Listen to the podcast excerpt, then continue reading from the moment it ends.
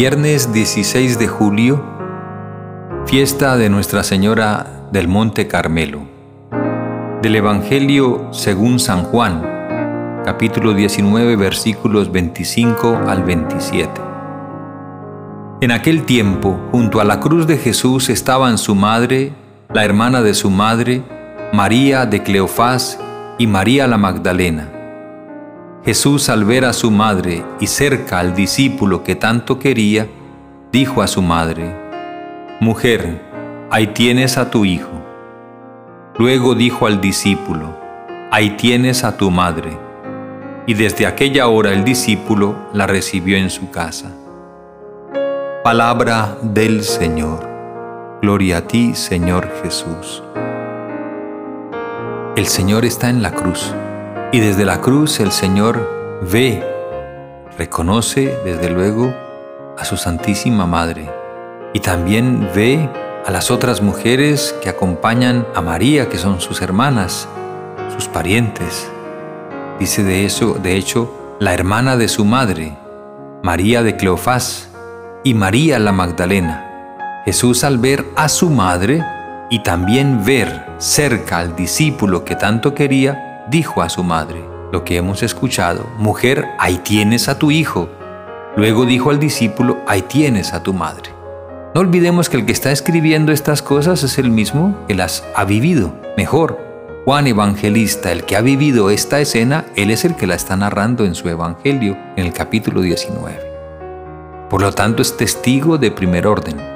Y este testimonio de Juan Evangelista alcanza una importancia muy grande, no solo por ser testimonio directo, sino también por las implicaciones que tiene en los labios de Jesús las expresiones que emplea. La primera expresión es para su madre, a la que llama de una manera un poco misteriosa, mujer, mujer. La misma expresión que había empleado tiempo atrás allá en las bodas de Caná, cuando María se acercó a Jesús a decirle, ¿no tienen vino? Aquella vez Jesús también le dijo, y lo narra San Juan igualmente, Mujer, ¿a ti y a mí qué?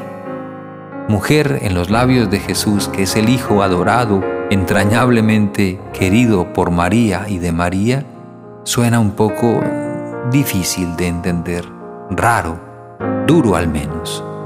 Mujer. Pero en realidad Jesús está hablando solemnemente y aquella vez en las bodas de Cana le dijo, aún no ha llegado mi hora. Pues bien, ahora aquí en la cruz ha llegado la hora. Ha llegado la hora de Cristo y es cuando nuevamente y de manera solemne se dirige a su madre con el nombre de mujer, nueva Eva. Porque lo que está ocurriendo allí, con ese misterio de redención que tiene como centro la cruz de Cristo, pues es una nueva creación una nueva creación y en esa nueva creación María Santísima representa a la nueva humanidad y es la nueva Eva que ha permanecido fiel junto al árbol de la cruz. Si la antigua Eva frente al árbol traicionó, María Santísima en cambio es leal junto al árbol de la cruz del cual pende nada menos que su divino Hijo. Y María Santísima con entereza con toda lealtad está allí, viendo agonizar a su divino Hijo, a aquel santo justo que brotó de su entraña purísima, siendo puro él también, ahora lo ve ella colgado en un madero. Su dolor es infinito, su pena es impresionantemente grande, inexplicable humanamente, y sin embargo está ahí, al pie de pie junto a la cruz.